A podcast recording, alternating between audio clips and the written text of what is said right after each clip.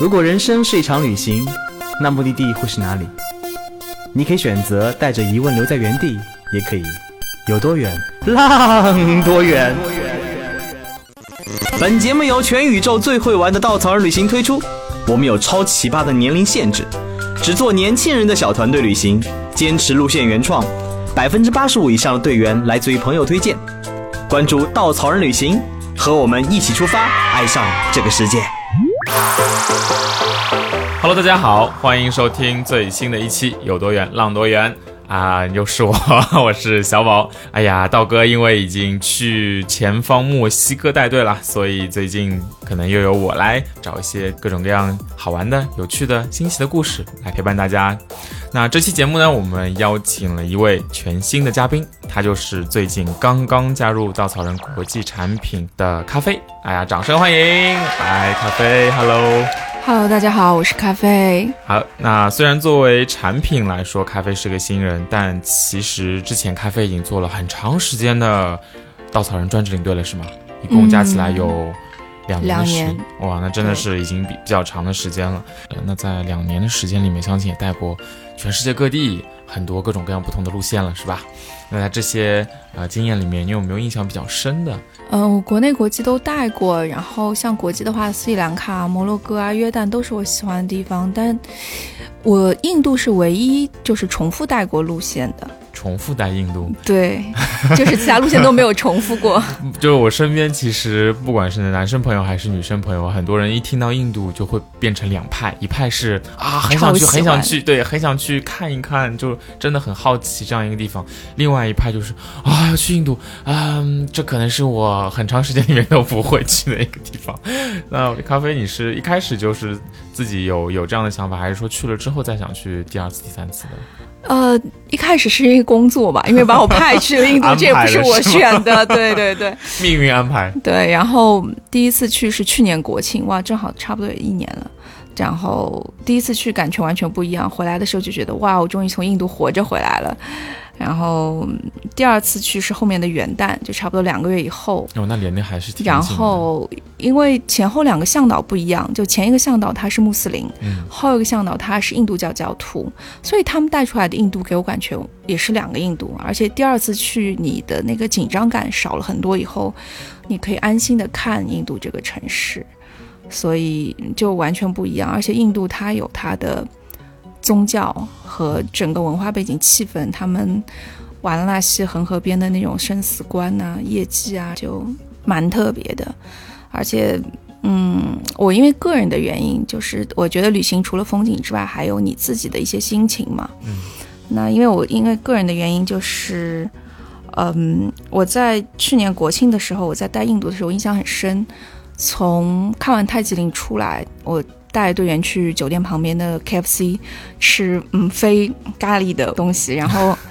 点完餐坐下来的时候，接到国内打来电话，然后是我妈妈打来的，她跟我说外婆过世了，然后我就避开所有的人，在群里发个消息说我去处理一些事情，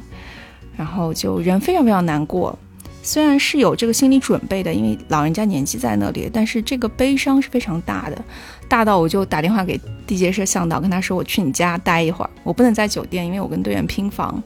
他逛街不知道什么时候回来，我也不想让他看到我崩溃的样子，因为你要有领队的样子嘛。而且，呃，我的向导那时候也是有一些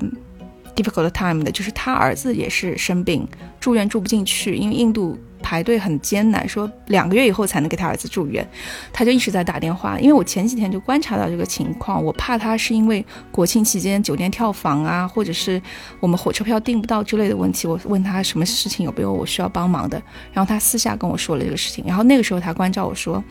你不要跟我的客人讲，因为他们是出钱来旅行的，你不要把我私人的事情跟这个联系到一起，就是工作跟生活之间，他说要分开，我觉得这个很专业，因为他也是很资深的向导，我觉得诶这个很好。那过了几天，我自己遇到我一个很私人的事情的时候，我也觉得，嗯，不要跟队员讲比较好一点。然后我就去他家，我们两个人很认真的讨论工作，讨论那个火车的铺位怎么分，什么什么之类的。因为他也不知道怎么面对一个哭泣的中国女人，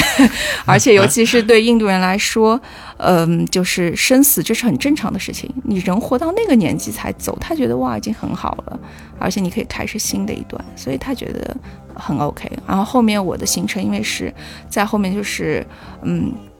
去恒河边嘛，啊，而且他有个好消息，就是后来大概我们火车坐完，就是到了瓦拉纳西的时候，他终于找到关系，把他儿子安排进了医院里，所以他的问题也解决掉了。然后我这边在恒河边，我给我外婆放了一盏灯，我觉得以我跟他的亲密关系，他也不会在意我那时候有没有在国内。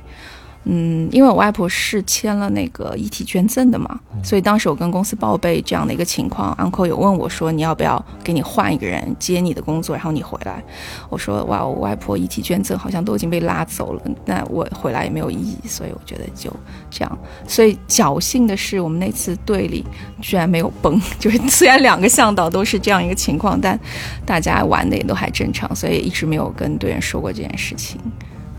后面一次我就很想把印度带好嘛，因为我觉得我第一次带的不够好，但可能很想带好，我就想发力点在路线呈现上面。最后的结果是那个队队员都蛮喜欢印度的，觉得印度很不错，不像我第一个队，可能大家都是哇，我们终于活着回来那种感觉。但我太侧重于当地的呈现了，我忽略了队员之间的一个破冰。所以那次其实也是我带队生涯至今可能分数最差的一次，所以印度就给我留下这样深刻的记忆。然后后面回来之后，其实包括一直在带队，但。可能当时是把这个情绪压下来了，所以他没有得到合理的发泄，就积累下来，就整个人就越来越不好。然后后面就觉得这样不行嘛，你作为一个成年人，你总是要自救啊。然后你不能说情绪在那里你就不管它。那正好是本来七月份还要再带印度，就第三次要去印度，然后结果去救火，但那个领队后来又 OK 了，就不用去了。那我觉得，嗯，可能命运的安排。那我七月份不去印度的话，我就找。一个内观的时间，后来内观，对对对，就因为以前也是微旅行的时候，听小付有分享过他去印度的内观中心葛印卡的那个内关，就是网上搜可以搜到，它有报名网站什么的，然后就看了一下时间，然后就报了八月份的一个培训，十天时间去那边。咖啡能稍微简单的介绍一下内观大概是一个怎样的？事物吗对于怎样的概念吗？或者说，因为其实也是一个比较新兴的一个概念吧，在中国国内来说，嗯，内是内外的那个内，然后观是观察的观，对，就是向内观察的这样一个字面意思。对，是的，嗯，因为内观就是 vipassana 嘛，它有点像说，就是你要观察自己，然后更深刻的认识到自己，不仅仅是把心静下来，而是说要那种去除杂染。就是让自己的心慢慢的变得平静、平和，不因为一些很愉快的心情，然后就贪恋那些感受，也不因为这个感受不好，然后而起憎恨的心，就相当于人会变得越来越平和，这样子。听上去有点像是冥想，或者说。类似于佛家、道家的一些，他有点修炼那种感觉，对，有点有点像一个修行者的一个生活。因为我那时候想去，就觉得哇，十天时间在那里不用说话，然后吃东西是有现成的，手机也没有要收上去，我就觉得可以安安静静的自己一个人静下来，我就觉得特别好。嗯，这个内观好像也跟印度有关系。听这个 Vipassana，它的英文名字也是从印度这边过来的，梵语、巴利语。对，传说是说，是佛陀他教的就是这个方法，就是传到缅甸，然后缅甸获得了完整的保留，整个流传派系葛印卡，它都是有那个传承的。然后葛印卡大概是在一九七几年的时候重新传回了印度。换句话说，这个方法就因为有很多各种各样的方法嘛。我为什么选这个？除了是因为小付推荐以外，还有就是我觉得已经几十年下来教了那么多的人，那他的一个方法应该来说已经修整到很科学性了。而且我自己去的体验也是，就每一天他告诉你要做什么。每一天一个小目标，你慢慢的最后十天，结果就呈现出意想不到的一个效果，就很不错。那这次今年七月份，然后咖啡参加的这一个内关，其实是在哪里的呢？在石家庄。石家庄，对啊国内现在也有了这样。对对对，这几年国内刚有，就以前我要参加这个还得花国际机票钱，现在国外去。对对对，现在就很多，上海甚至也有，嗯，很多地方都有。然后它石家庄那个它是新修了一个禅修中心，嗯两层楼，但其实我们不出去，因为它是相当于封闭起来的，然后男女分开这样子。所以这个整个的体验是什么？就先在讲这个之前也很好奇啊，因为我没有参加过国内的这个内观，首先它收费吗？不收费不，收费，对然后他有时间的要求或者说时间的一个限制吗？他要求你就是你确定好你十天就一定要坚持下来，中途不要离开。啊，就是最短待十天，最短对，还有长的，比如说三十多天或者是更长的那种，但是整个费用完全免费。完全免费。就是你如果要捐钱的话，必须是你参加完他这个课程。就如果你中途退出，然后你说我捐点钱，他不收。这是很有很有个性的一种一种理念。对，而且你也不能说我捐钱的多，你下次能不能专门给我某一个位置啊，或者某一个什么，不能提任何要求。那这个是在网上报名的，还是说只要去到现场啊哦不不，网上报名，啊你要网上提前报名，然后要提前蛮久的，所以这次也是机缘巧合，正好能报上。所以咖啡你也是想好了，想要去尝试一下。嗯，一开始我听小付说的时候，我觉得我绝对不可能尝试的。早上四点钟起床不适合我，全吃素没有肉不适合我，当时就觉得自己不可能尝试，只是知道有这样一个方法。嗯，但没想到某一天还用上了这个方法。那这次实际体验怎么样？跟刚才你想的是不是一样的？凌晨这么早起床，然后还要全吃素，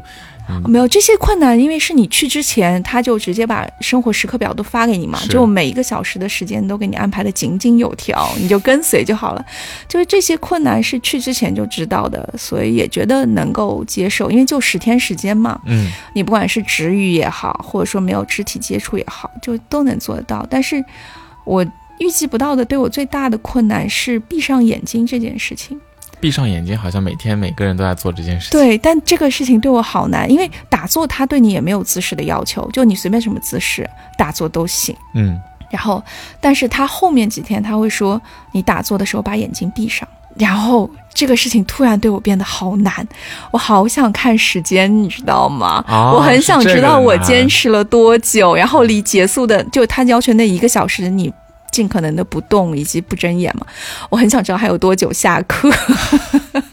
一直在想这件事情，所以忍不住想睁眼，是这个意思？对啊，就是你很想知道自己的进度啊，就是我们现在生活节奏很快嘛，你每一分钟都恨不得有安排，所以就很奢侈。你一个小时不睁眼，就心里百爪难挠的那种。而且我把我的小米手环放在中间，我旁边的一位大姐就经常拿手环看时间。她明明以她的能力，因为我是从来没有打坐过的人，所以对我来说，从一分钟不动到三分钟不动，尤其是三分钟不动到五分钟不动都超难。她以前在家她就可以一小时不动的，但自从我把手环放在我跟她中间，她一会儿看时间，一会儿看时间，诱惑真的，对，大家都抵挡不了这个事情。对对对，是的，哎，那之前因为一直在带队嘛，我自己也曾经经历过那样的一个状态，其实是没有什么太多的停歇，从一个目的地转到另外一个目的地，从一个环境转到另外一个环境，面眼前面对的不管是向导还是队员，其实都是一直在变换，是风景也是。那其实就是一个很新很新的，一直在接受新鲜事物的一个过程。然后突然到内观的这样一个环境，你觉得这过程，你的当时的心心理状态是怎样的？一开始不适应，但后面觉得不说话也挺好的。就一开始你会发愁说，哇，不能说话。我跟我室友，就我们是两个人一间的标间，就房间里还有洗澡的那些地方嘛。就我们怎么说谁先洗谁后洗 这个事情怎么商量？因为他平时多简单啊，是吗？对，就是就是就是很多事情，以前就张个嘴就行了，现在就好艰难。然后他不光是不能说话，他最好是你连肢就是打手势都不要有，而且眼神的接触也最好不要有，因为一旦眼神交汇，其实也千言万语都已经就交流完了。所以就是很多东西就觉得真的是很难。就是他因为要守五戒嘛，就是我们作为新人，就是修行的话，比如说不杀生、不偷盗、不碰烟酒毒啊什么之类的五戒，然后你就会觉得守戒很难。我们现在追求说自由的心啊什么的，但突然有一个边界，有个框，就发现真的很难。但是有的时候，一个事情难不代表它不值得做，就突然会有一些新的感受，包括潜意识里的一些害怕到底是什么样子，然后我为什么会怕这些东西，我为什么会做这样的行为，然后我到底是怎么想的，这背后的原因，就重新开始认识自己，因为你终于有大块的时间可以思考了。没有打扰，没有手机，没有客户，没有老板，对，很奢侈的给自己放了两个月的假，在那么忙的旺季。那你现在回想起来，比较还有印象的，或者说是对你来说也比较重要的一些想出来的成果，有没有什么可以给我们分享一下？比如说哪些事情是你之前想的和之后那关之后不太一样的？比如说，我们一直在强调真实嘛，嗯，呃，包括稻草人也在说真实的体验。然后内观的时候，我们不是要观察自己身体的感受吗？然后有一次，我就觉得我手臂有点痒，我觉得有小虫子爬上来了，然后偷偷睁眼一看，哎，没有虫子，只是我的一个幻觉。那这个感受，我我把它归为虚假的一个感受。但是有的时候，我会不停的在流汗，就真的大滴的汗流下来，好像我跑了五公里一样，非常的累。这个。汗水是真实的，但是我觉得是因为我的身体在害怕，他觉得我长时间不动，我是不是怎么了？所以是这种恐惧。那这个是真实的感受，但是是错误的。所以真实跟正确之间是不划等号的。哇，突然觉得很深奥。对这个东西，其实每个人去内观，他会完全不一样的感受，因为你有自己的嗯生活经历跟背景，然后。每个人的习性反应是不一样的，就还有就是，比如说我吃东西那天在对的那堆素菜，然后再选择，因为只有两个碗嘛，你其实种类蛮多的，而且哎蔬菜还蛮好吃的，但是你不可能什么都要。然后那天就觉得说，哎，我今天好努力哦，一直在认真上课，那。多吃一点吧，然后就在想要不要拿的时候还没有想好，但是我的身体已经快过我，先把那个什么花卷还是什么放碗里了，但最后我又看到哇，后面还有别的，最后这个花卷就没吃，又还给义工，我就觉得很不好意思。就其实，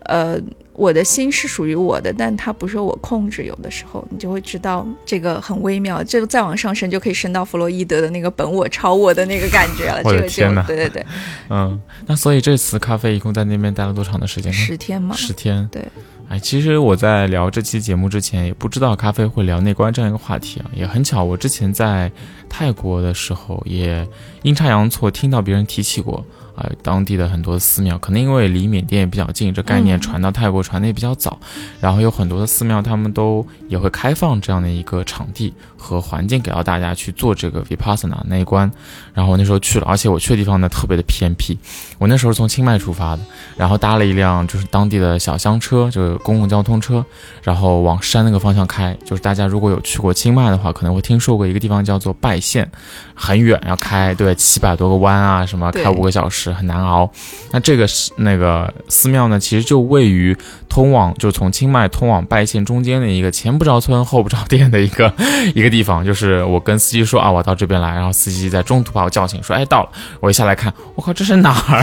啥地啥东西都没有，真的是字面意义上的啥都没有，就是一片田和公路啊。我看到啊，旁边有一个。标牌，然后标牌说啊，这边有个庙，这个庙的名字呢是我之前知道的。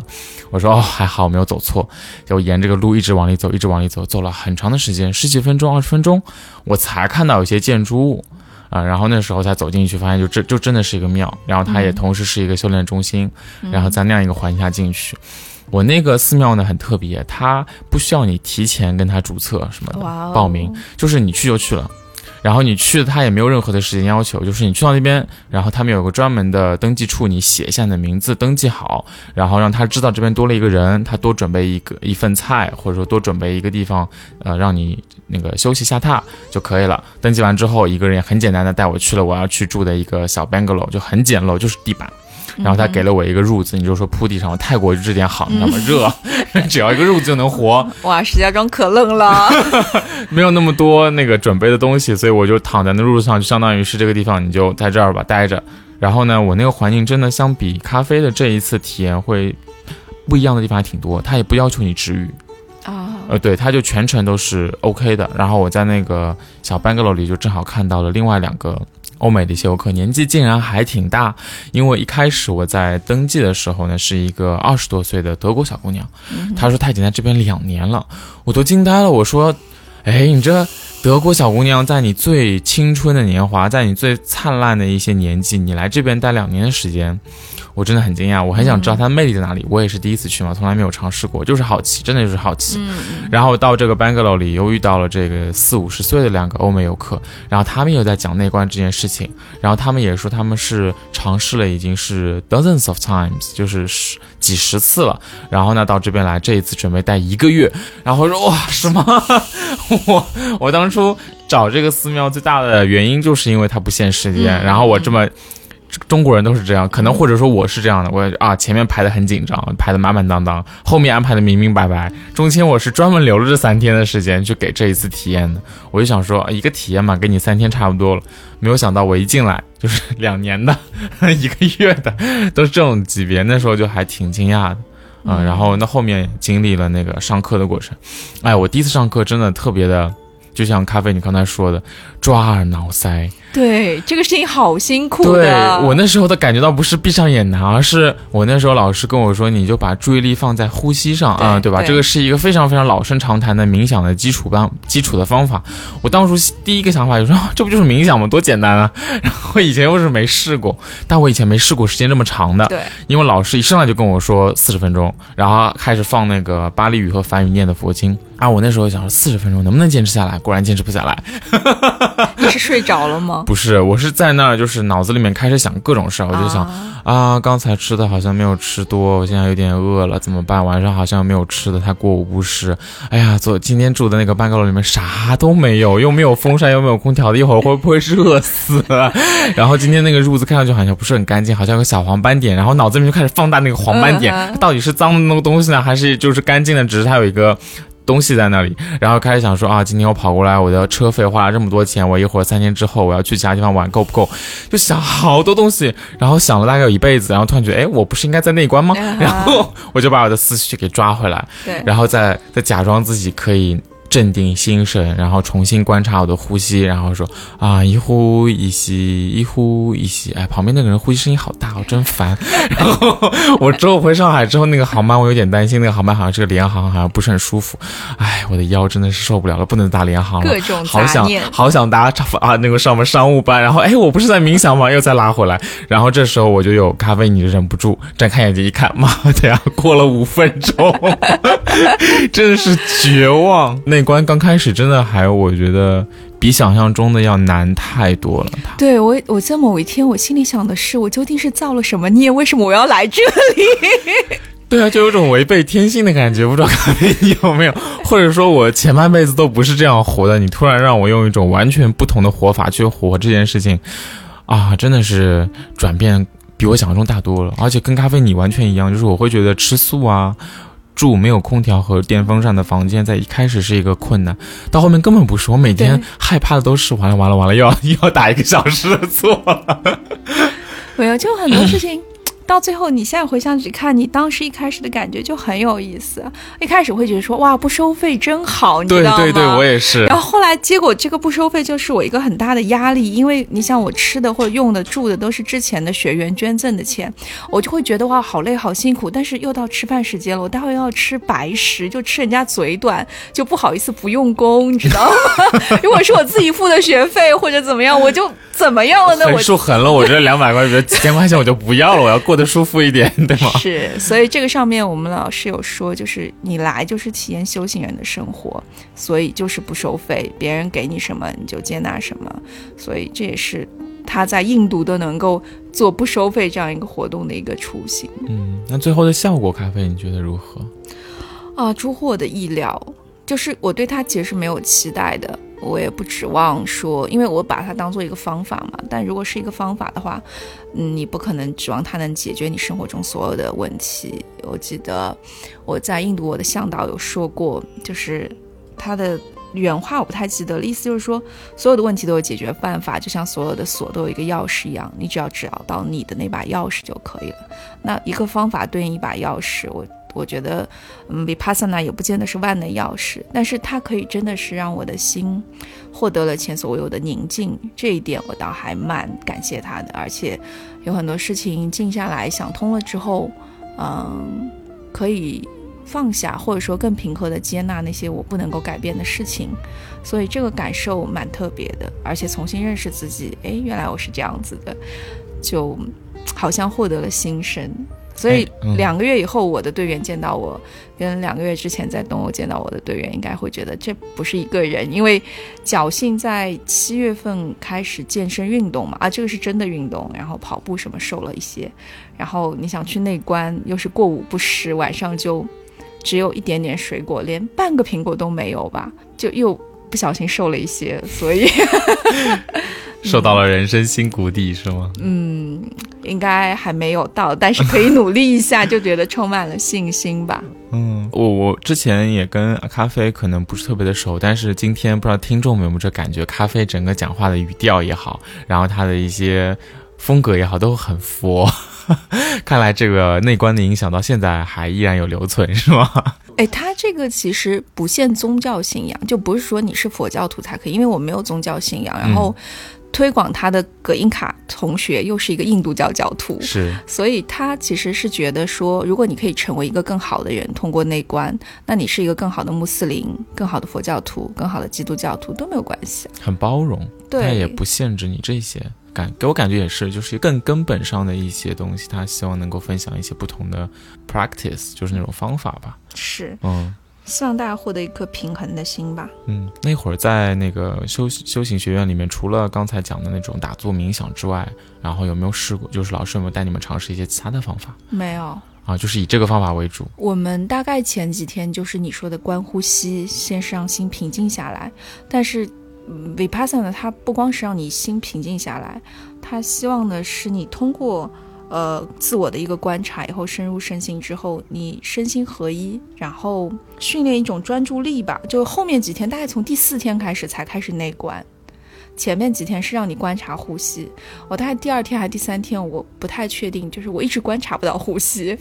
然后我就很焦躁。然后某一天观察到了，我又很愉悦。然后老师说，所有的这种反应都是你新的习性反应，其实都不重要，就包括你说的那种各种杂念啊什么的，有就有啦。就是你平静的对待他们，也不要觉得自己进度怎么那么慢，然后 push 自己快一点，也不要觉得说，哎，我很厉害，你看我那么快就感觉到了这样那样，你都不要有，就是慢慢的，嗯，哪怕没有感觉也没有关系，就等那些感觉浮上来。如果感觉有了，就看着它有。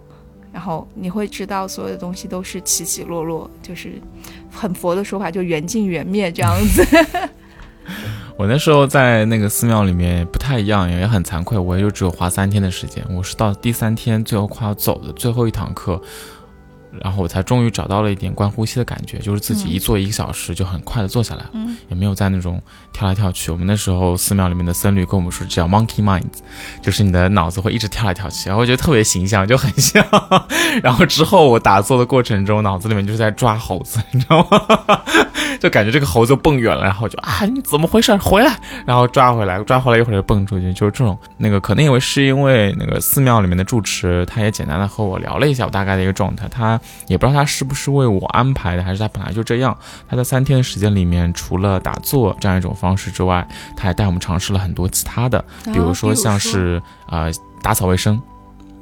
他上午的时候很密集的会有大概三个小时的打坐，然后呢下午的时候呢会让大家去做清扫。每天吗？嗯，不一定每天，但是很多时候会。然后每个人呢分一个。笤帚，然后再或者拿个抹布，就是去擦、去扫。然后还有僧侣跑过来跟我们说，在扫的时候，你可以注意一下你的动作，嗯它怎么注意呢？你就你感受你每一脚往前走的时候，从脚跟到脚掌到脚趾，你体会到了哪些？嗯然后，那你握住这个扫帚的时候，你握住它的那一种感觉是什么？嗯然后你握着扫帚去做清扫这个动作的时候，你有什么样微妙的感觉？甚至当风吹在你身上的时候，然后你融在这个环境里面去扫东西的时候，你又是怎样一个感受？他说你就去观察这个。嗯刚开始我就很不知道该观察什么，你知道吗？就听上去很悬啊，我觉得好，我去。然后真正弄起来的时候，就哗哗哗，就很快进入那种效率状态。然后我就半个小时，半个小时扫特别干净，我那片区域。然后扫完之后，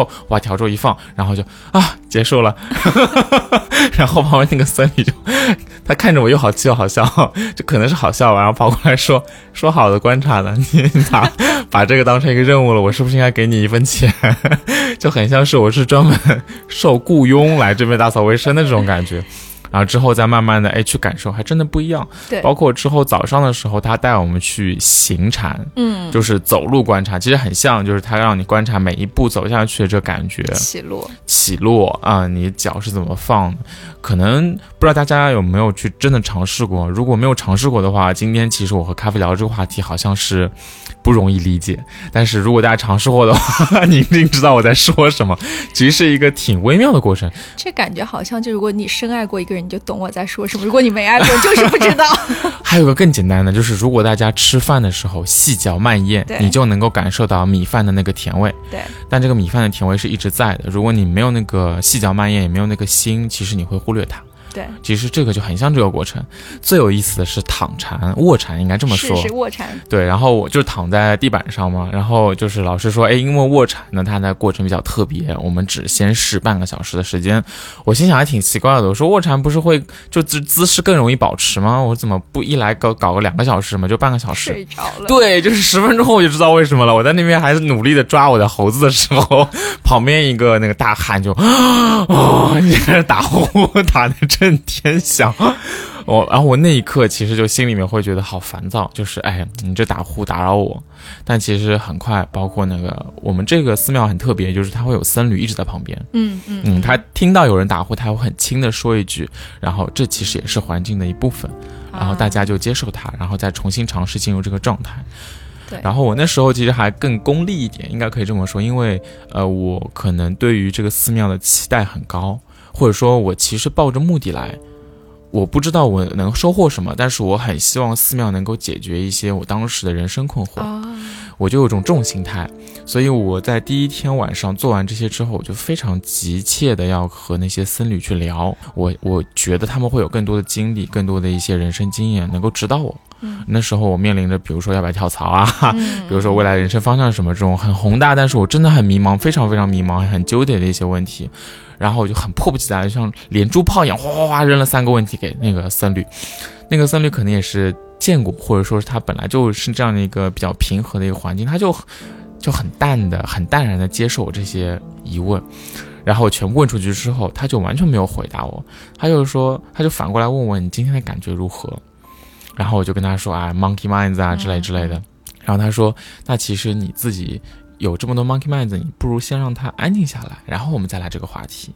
但是呢，这个僧侣其实他每天都这么说，他到我走的时候，他都没有去跟我做这个解答，但是反倒是他每一天去指导我做这个各种各样修行内观，或者说让我自己心静下来的时候，我其实自己就想通很多事情。对，不是在打坐的时候想的，而是打完坐之后的这个状态，哇，太适合想一些这种事情了。是一打完坐，感觉整个人会很清爽，对，嗯，会很 clear，就是哎，怎么这么就像广对轻松，然后这时候再去想一些这种事情，就会很容易接受。他们有说这个内观有点像你给自己做一个心灵上的手术，或者是一个心灵的运动，啊，然我觉得后很切，很很切，很切。对，然后就会很舒服，因为你放下了一些可能是潜意识里你自己都没有察觉到的忧伤啊，或者是难受啊，或者什么。因为像我，比如说出汗，然后我有听说有些人会流泪。他也不知道自己为什么就泪流满面那种，也有一些人会很大的愤怒，有的愤怒可能是对自己，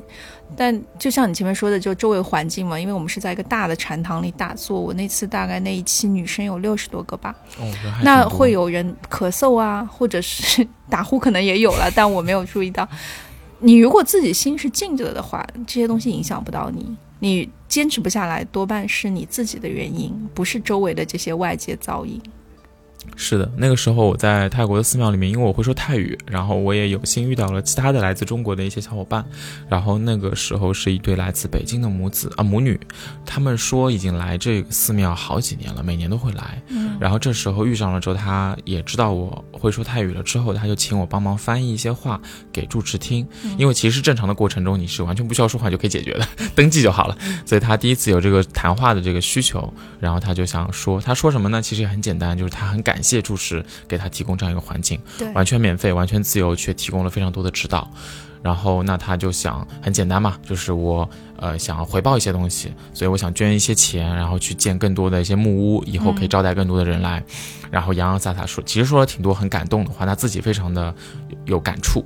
然后我也就慢慢的翻翻翻翻，这个住持也跟我刚才说到的，就是我寻求帮助的僧侣很像，他就是很淡然的听着。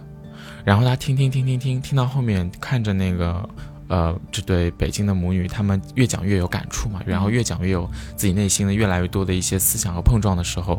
然后主持到后面就终于慢慢的就笑开了，然后他也说了一句跟前面的那些呃要捐赠的话题完全不相同的一句话，他就说，其实你在跟我讲这些事情的过程，你以后也可以把它看作一种修行，他就说这其实是你自己。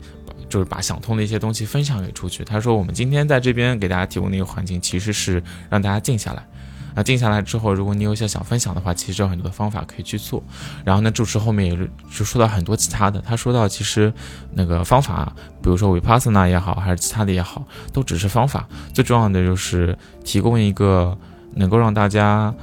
安静下来的渠道吧。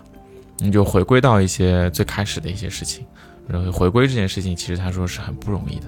所以最后又很玄妙。这个这个住持他啥也没说，没说接受，也没说不接受，他就回完这些，然后和那个母女又进行了一些更深的，就他们感感触上的交流。完了之后呢，就是那对母女也很有意思，他们就也没有去苛求这个答案，他们就撤了。然后对他们就就说谢谢你，然后我们今天聊到这里就可以了。他本来是想说。呃，跟住持有沟通，然后住持说 OK，然后他们再继续进行下去，就类似于这样。但是其实这个话题到这边就结束了。然后在那样一个氛围下，我觉得我也不知道为什么，我大概就 get 到了他们中间的那种感觉，所以我也没有再追问。我后面也没有再回去，其实也挺可惜的。那是我到目前为止唯一的一次内观经历。但是我相信，可能后面那对母女和这个僧侣，他们应该是达成了一个更高的，或者说自己内心默默默的一个默契吧。有的时候，这种善意，或者说你你。觉察到别人对你的好，然后你这样表达了感谢，不管是口头上的还是金钱上的，其实这种表达出来就是很棒的事情。就做领队的时候，我们也会经常被队员表扬，然后有的时候颤颤巍巍，因为我们知道身后很多更多的人在支持我们，所以表面上好像是领队做了很多，其实有更多的其他部门的小伙伴做了很多，啊，然后就是。我们就带其他人一起接受了这样子，但更多的是这种、这种、这种观念，就像就像很多队员也对我很好，我其实也特别感恩我所有在路上遇到的各个队员，不管是在印度啊或者在其他地方，我觉得我沿途从他们身上我收获到了很多。虽然领队叫 giver，但其实我觉得我这两年获得的是我其他任何一份工作都没有获得到的更多的心灵上的一个滋养。是的。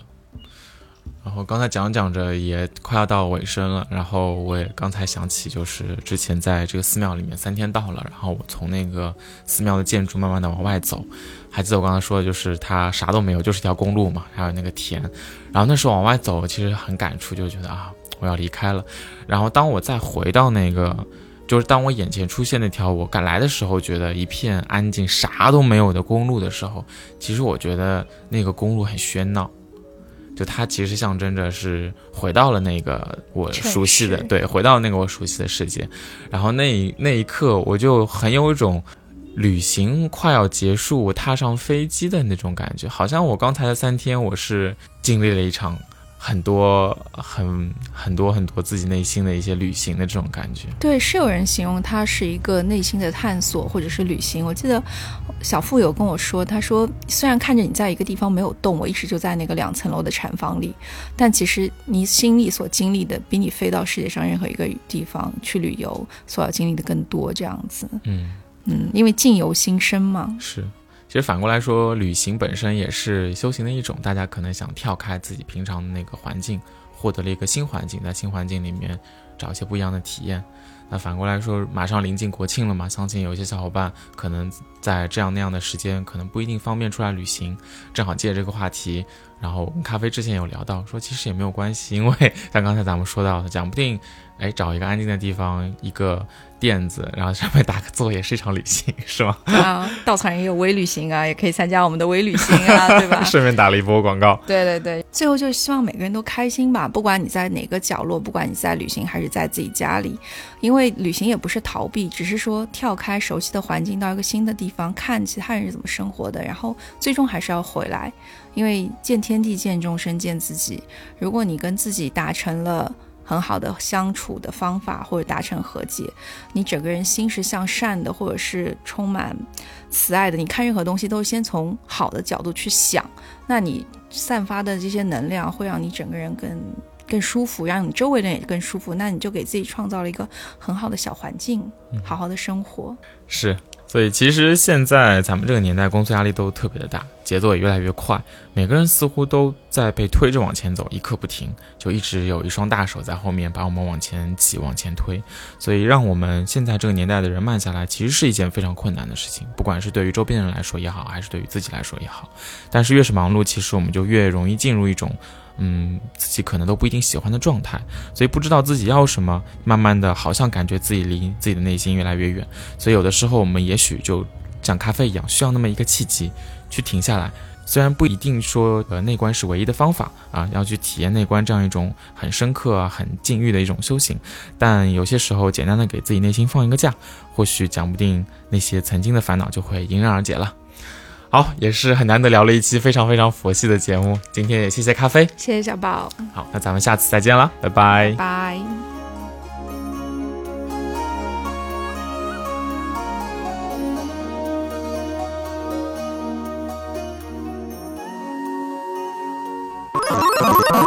请搜索“稻草人旅行”，和我们德艺双馨、颜值出众的领队一起出发，爱上这个世界。